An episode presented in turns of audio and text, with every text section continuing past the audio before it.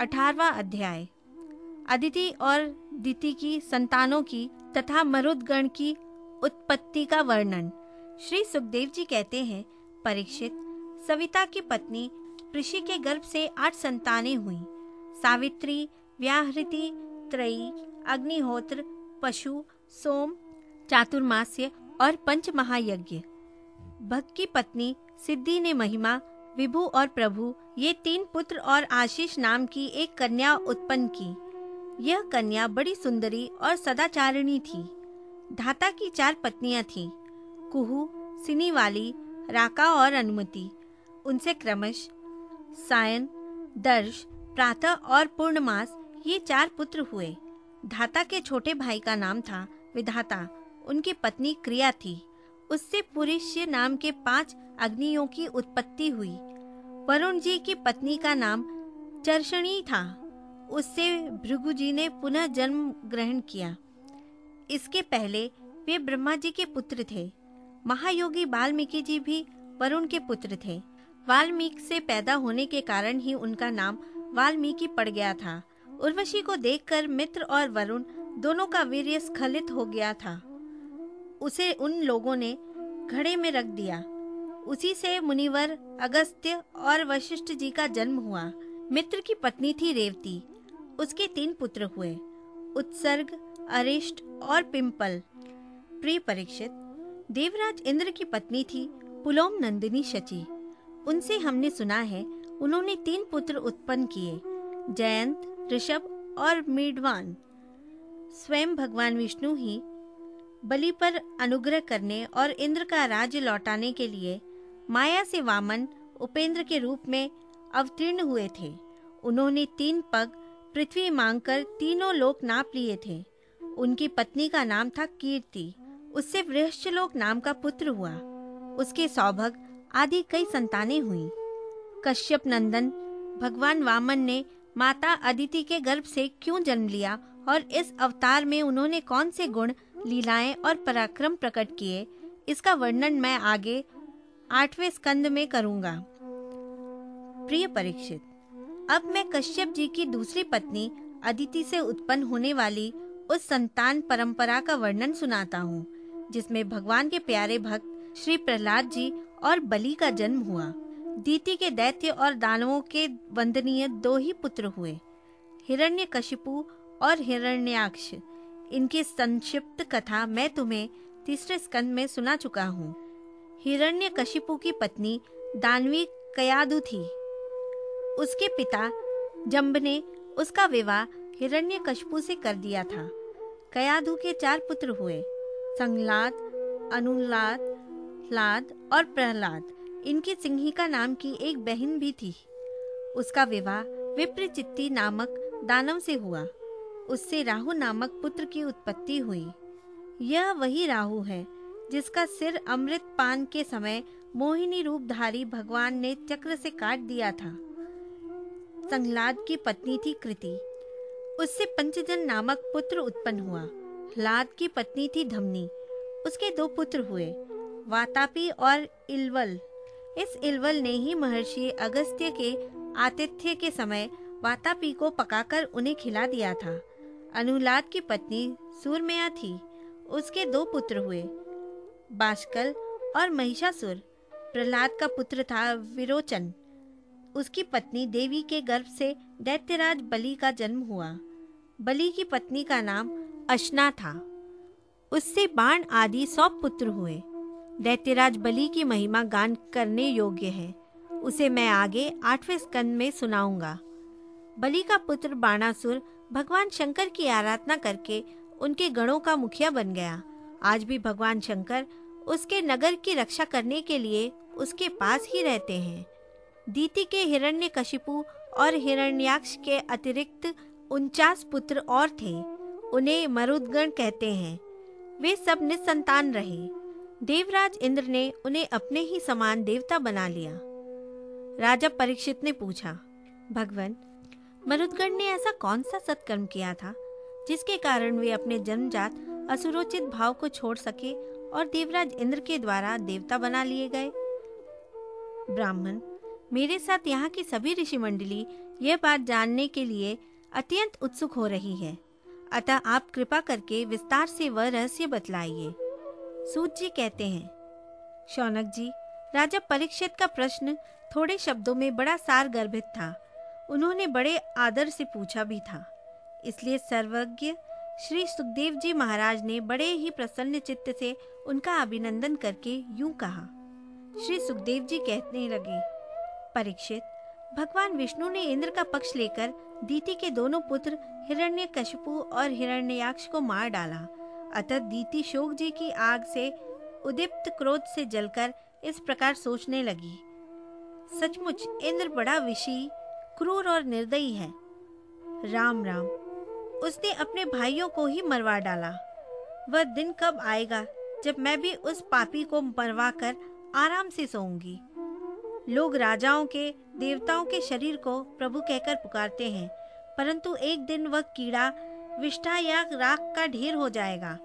इसके लिए जो दूसरे प्राणियों को सताता है, उसे अपने सच्चे स्वार्थ या परमार्थ का पता नहीं है, क्योंकि इससे तो नरक में जाना पड़ेगा। मैं समझती हूँ इंद्र अपने शरीर को नित्य मानकर मतवाला हो रहा है, उसे अपने विनाश का पता ही नहीं है। अब मैं वह उपाय करूंगी जिससे मुझे ऐसा पुत्र प्राप्त हो जो इंद्र का घमंड चूर चूर कर दे। दीति अपने मन में ऐसा विचार करके सेवा शुश्रूषा, विनय, प्रेम और जितेंद्रियता आदि के द्वारा निरंतर अपने पतिदेव कश्यप जी को प्रसन्न रखने लगी। वह अपने पतिदेव के हृदय का एक एक भाव जानती रहती थी और परम प्रेम भाव, मनोहर एवं मधुर भाषण तथा मुस्कान भरी तिरछी चितवन से उनका मन अपनी ओर आकर्षित करती रहती थी। कश्यप जी महाराज बड़े विद्वान और विचारवान होने पर भी चतुर दीति के सेवा से मोहित हो गए और उन्होंने विवश होकर यह स्वीकार कर लिया कि मैं तुम्हारी इच्छा पूर्ण करूंगा। स्त्रियों के संबंध में यह कोई आश्चर्य की बात नहीं है। सृष्टि के प्रभात में ब्रह्मा जी ने देखा कि सभी जीव असंग हो रहे हैं, तब उन्होंने अपने आधे शरीर से स्त्रियों की रचना की और स्त्रियों ने पुरुषों की मति अपनी ओर आकर्षित कर लिया। हाँ तो भैया, मैं कह रहा था कि दीति ने भगवान कश्यप की बड़ी सेवा की, इससे वे उस पर बहुत ही प्रसन्न हुए। उन्होंने दीति का अभिनंदन करते हुए उससे मुस्कुराकर कहा। कश्यप जी ने कहा, अनिंद्य सुंदरी प्रिय, मैं तुम पर प्रसन्न हूँ। तुम्हारी जो इच्छा हो मुझसे मांग लो। पति के प्रसन्न हो जाने पर पत्नी के लिए लोक या परलोक में कौन सी अभिष्ट वस्तु दुर्लभ है? शास्त्रों में यह बात स्पष्ट कही गई है कि पति ही स्त्रियों का परमाराध्य इष्ट देव है। प्रिय, लक्ष्मीपति भगवान वासुदेव ही समस्त प्राणियों के हृदय में विराजमान है। विभिन्न देवताओं के रूप में नाम और रूप के भेद से उन्हीं की कल्पना हुई है। सभी पुरुष चाहे किसी भी देवता की उपासना करें, उन्हीं की उपासना करते हैं। ठीक वैसे ही स्त्रियों के लिए भगवान ने पति का रूप धारण किया है। एक मिनट, यहाँ इसलिए प्रिय, अपना कल्याण चाहने वाली पतिव्रता स्त्रियाँ अनन्य प्रेम भाव से अपने पतिदेव की ही पूजा करती हैं, क्योंकि पतिदेव ही उनके परम प्रियतम आत्मा और ईश्वर हैं। कल्याणी, तुमने बड़े प्रेम भाव से, भक्ति से मेरी वैसी ही पूजा की है।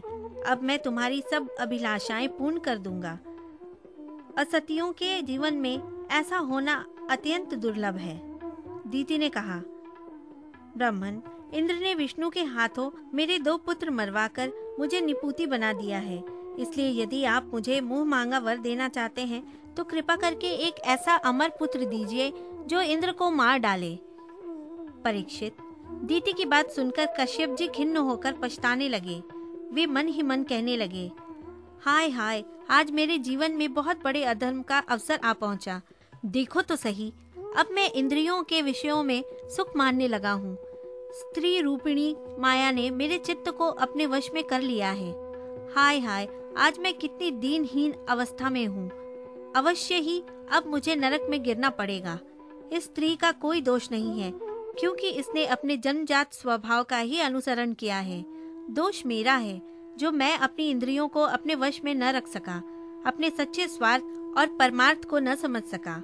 मुझ मूड को बार बार धिक्कार है। सच है, स्त्रियों के चरित्र को कौन जानता है? इनका मुंह तो ऐसा है जैसे शरद ऋतु का खिला हुआ कमल। बातें सुनने में ऐसी मीठी होती हैं मानो अमृत घोल रखा हो, परंतु हृदय वह तो इतना तीखा होता है कि मानो छुरे की पैनी धार हो। इसमें संदेह नहीं कि स्त्रियां अपनी लालसाओं की कठपुतली होती हैं। सच पूछो तो वे किसी से प्यार वे अपने पति, पुत्र और भाई तक को मार डालती हैं या मरवा डालती हैं। अब तो मैं कह चुका हूँ कि जो तुम मांगोगी दूंगा। मेरी बात झूठी नहीं होनी चाहिए, परंतु इंद्र भी वध करने योग्य नहीं है। अच्छा, अब इस विषय में मैं यह युक्ति करता हूँ। प्रिय परीक्षित, सर्वसमर्थ कश्यप जी ने इस प्रकार मन ही मन अपनी भर्त्सना करके दोनों बात बनाने का उपाय सोचा और फिर तनिक रुष्ट होकर दीति से कहा। कश्यप जी बोले, कल्याणी, यदि तुम मेरे बतलाए हुए व्रत का 1 वर्ष तक विधि पूर्वक पालन करोगी तो तुम्हें इंद्र को मारने वाला पुत्र प्राप्त होगा, परंतु यदि किसी प्रकार नियमों में त्रुटि हो गई तो वह देवताओं का मित्र बन जाएगा। दीति ने कहा, ब्राह्मण, मैं उस व्रत का पालन करूंगी। आप बतलाइए कि मुझे क्या क्या करना चाहिए, कौन कौन से काम छोड़ देने चाहिए और कौन से काम ऐसे हैं जिनसे व्रत भंग नहीं होता। कश्यप जी ने उत्तर दिया, प्रिय, इस व्रत में किसी भी प्राणी को मन, वाणी या क्रिया के द्वारा सताए नहीं, किसी को शाप या गाली न दे, झूठ न बोले, शरीर के नख और रोए न काटे और किसी भी अशुभ वस्तु का स्पर्श न करें, जल में घुसकर स्नान न करें, क्रोध न करें, दुर्जनों से बातचीत न करें, बिना धुले वस्त्र न पहने और किसी की पहनी हुई माला न पहने, जूठा न खाएं, भद्रकाली का प्रसाद या मांसयुक्त अन्न का भोजन न करें, शूद्र का लाया हुआ और रजस्वला का देखा हुआ अन्न भी न खाएं और अंजलि से जलपान न करें, जूठे मुंह, बिना आचमन किए, संध्या के समय बाल खोले हुए, बिना श्रृंगार के, वाणी का संयम किए बिना और बिना चद्दर ओढ़े घर से बाहर न निकले, बिना पैर धोए, अपवित्र अवस्था में गीले पांव से उत्तर या पश्चिम सिर करके दूसरे के साथ नग्नावस्था में तथा सुबह शाम सोना नहीं चाहिए। इस प्रकार इन निषिद्ध कर्मों का त्याग करके सर्वदा पवित्र रहें, धुला वस्त्र धारण करें और सभी सौभाग्य के चिन्हों से सुसज्जित रहें। प्रातः काल कलेवा करने के पहले ही गाय, ब्राह्मण, लक्ष्मी जी और भगवान नारायण की पूजा करें।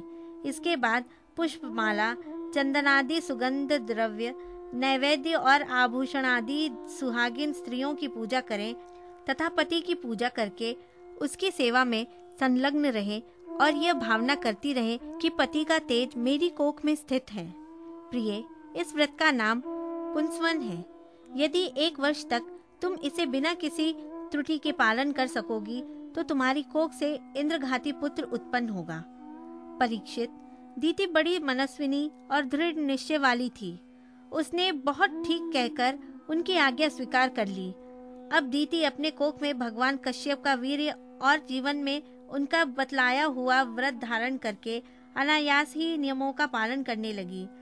प्रिय परीक्षित, देवराज इंद्र अपनी मौसी दीति का अभिप्राय जान बड़ी बुद्धिमानी से अपना वेश बदलकर दीति के आश्रम पर आए और उसकी सेवा करने लगे।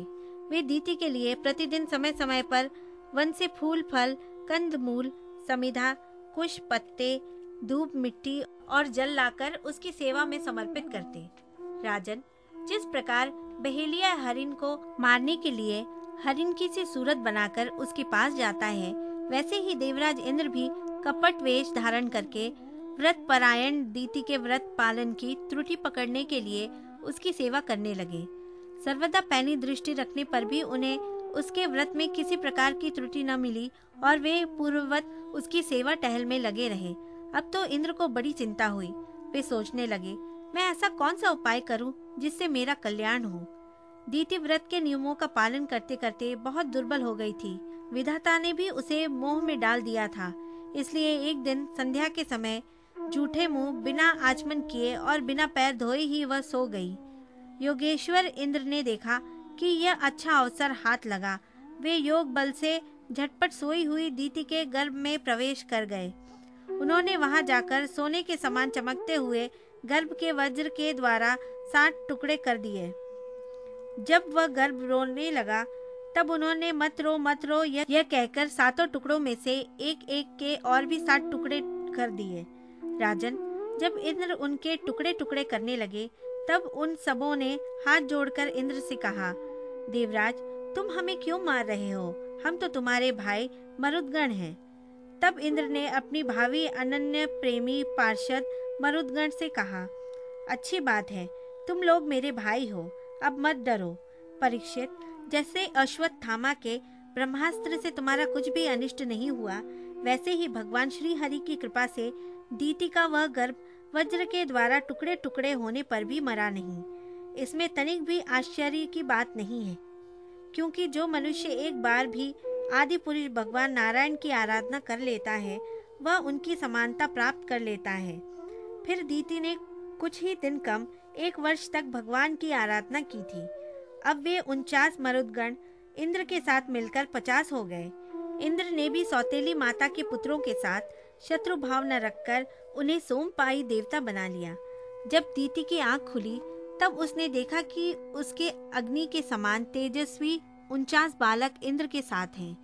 इससे सुंदर स्वभाव वाली दीति को बड़ी प्रसन्नता हुई। उसने इंद्र को संबोधन करके कहा, बेटा, मैं इस इच्छा से इस अत्यंत कठिन व्रत का पालन कर रही थी कि तुम अदिति के पुत्रों को भयभीत करने वाला पुत्र उत्पन्न हो। मैंने केवल एक ही पुत्र के लिए संकल्प किया था, फिर ये 49 पुत्र कैसे हो गए? बेटा इंद्र, यदि तुमने इसका रहस्य मालूम हो तो सच सच मुझे बतला दो, झूठ न बोलना। इंद्र ने कहा, माता, मुझे इस बात का पता चल गया था कि तुम किस उद्देश्य से व्रत कर रही हो, इसीलिए अपना स्वार्थ सिद्ध करने के उद्देश्य से मैं स्वर्ग छोड़कर तुम्हारे पास आया। मेरे मन में तनिक भी धर्म भावना नहीं थी, इसी से तुम्हारे व्रत में त्रुटि होते ही मैंने उस गर्भ के टुकड़े टुकड़े कर दिए। पहले मैंने उसके 7 टुकड़े किए थे, तब वे 7 टुकड़े 7 बालक बन गए। इसके बाद मैंने फिर एक एक के 7-7 टुकड़े कर दिए, तब भी वे न मरे, बल्कि 49 हो गए। यह परम आश्चर्यमयी घटना देखकर मैंने ऐसा निश्चय किया कि परम पुरुष भगवान की उपासना की ही यह कोई स्वाभाविक सिद्धि है। जो लोग निष्काम भाव से भगवान की आराधना करते हैं और दूसरी वस्तुओं की तो बात ही क्या, मोक्ष की भी इच्छा नहीं करते, वे ही अपने स्वार्थ और परमार्थ में निपुण हैं। भगवान जगदीश्वर सबके आराध्य देव और अपने आत्मा ही हैं। वे प्रसन्न होकर अपने आप तक का दान कर देते हैं। भला ऐसा कौन बुद्धिमान है जो उनकी आराधना करके विषय भोगों का वरदान मांगे? माताजी, ये विषय भोग तो नरक में भी मिल सकते हैं। मेरी स्नेहमयी जननी, तुम सब प्रकार मेरी पूज्या हो। मैंने मूर्खतावश बड़ी दुष्टता का काम किया है, तुम मेरे अपराध को क्षमा कर दो। यह बड़े सौभाग्य की बात है कि तुम्हारा गर्भ खंड खंड हो जाने से एक प्रकार मर जाने पर भी फिर से जीवित हो गया।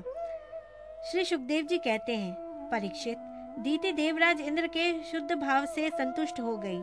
उससे आज्ञा लेकर देवराज इंद्र ने मरुदगणों के साथ उसे नमस्कार किया और स्वर्ग में चले गए। राजन, यह मरुदगण का जन्म बड़ा ही मंगलमय है। इसके विषय में तुमने मुझसे जो प्रश्न किया था, उसका उत्तर समग्र रूप से मैंने तुम्हें दे दिया। अब तुम और क्या सुनना चाहते हो?